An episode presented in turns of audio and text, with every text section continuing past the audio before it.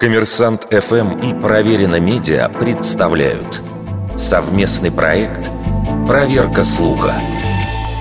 Был ли настоящим отцом Иосифа Сталина путешественник Николай Проживальский?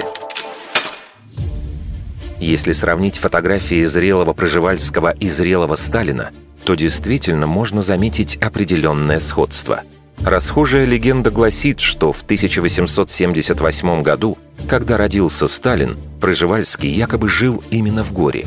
В качестве подтверждения теории утверждается, что из архива Проживальского в советский период было изъято все, что касалось периода его пребывания в Грузии.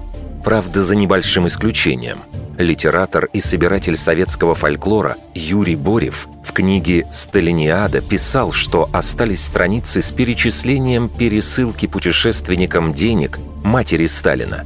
Вероятно, впервые эту легенду опубликовал именно Борев.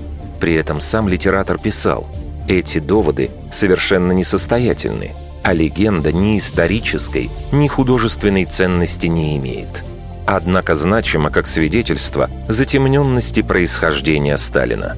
Были ли какие-то изъятые дневники у Проживальского или нет, доподлинно неизвестно. Зато у него были подробные записки из экспедиций, которые изданы отдельными книгами. И хотя у Сталина есть две даты рождения – Фактическая – декабрь 1878 записанная в церковной книге. Другая – официальная – декабрь 1879 которую вождь назначил себе в конце 30-х. Дневники Пржевальского свидетельствуют, в оба этих года он находился на границе современных Казахстана и Китая в четырех с половиной тысячах километров от Гори. Более того, Пржевальский, скорее всего, вообще никогда не был в Грузии – во всяком случае, об этом нет никаких документальных свидетельств. И еще одна деталь, делающая родство между Проживальским и Сталиным еще более сомнительным.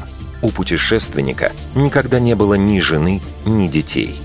Зарубежные исследователи полагают, что женщины Проживальского в принципе не интересовали, и что во всей экспедиции он брал с собой близких ему молодых людей. Вердикт. Это неправда.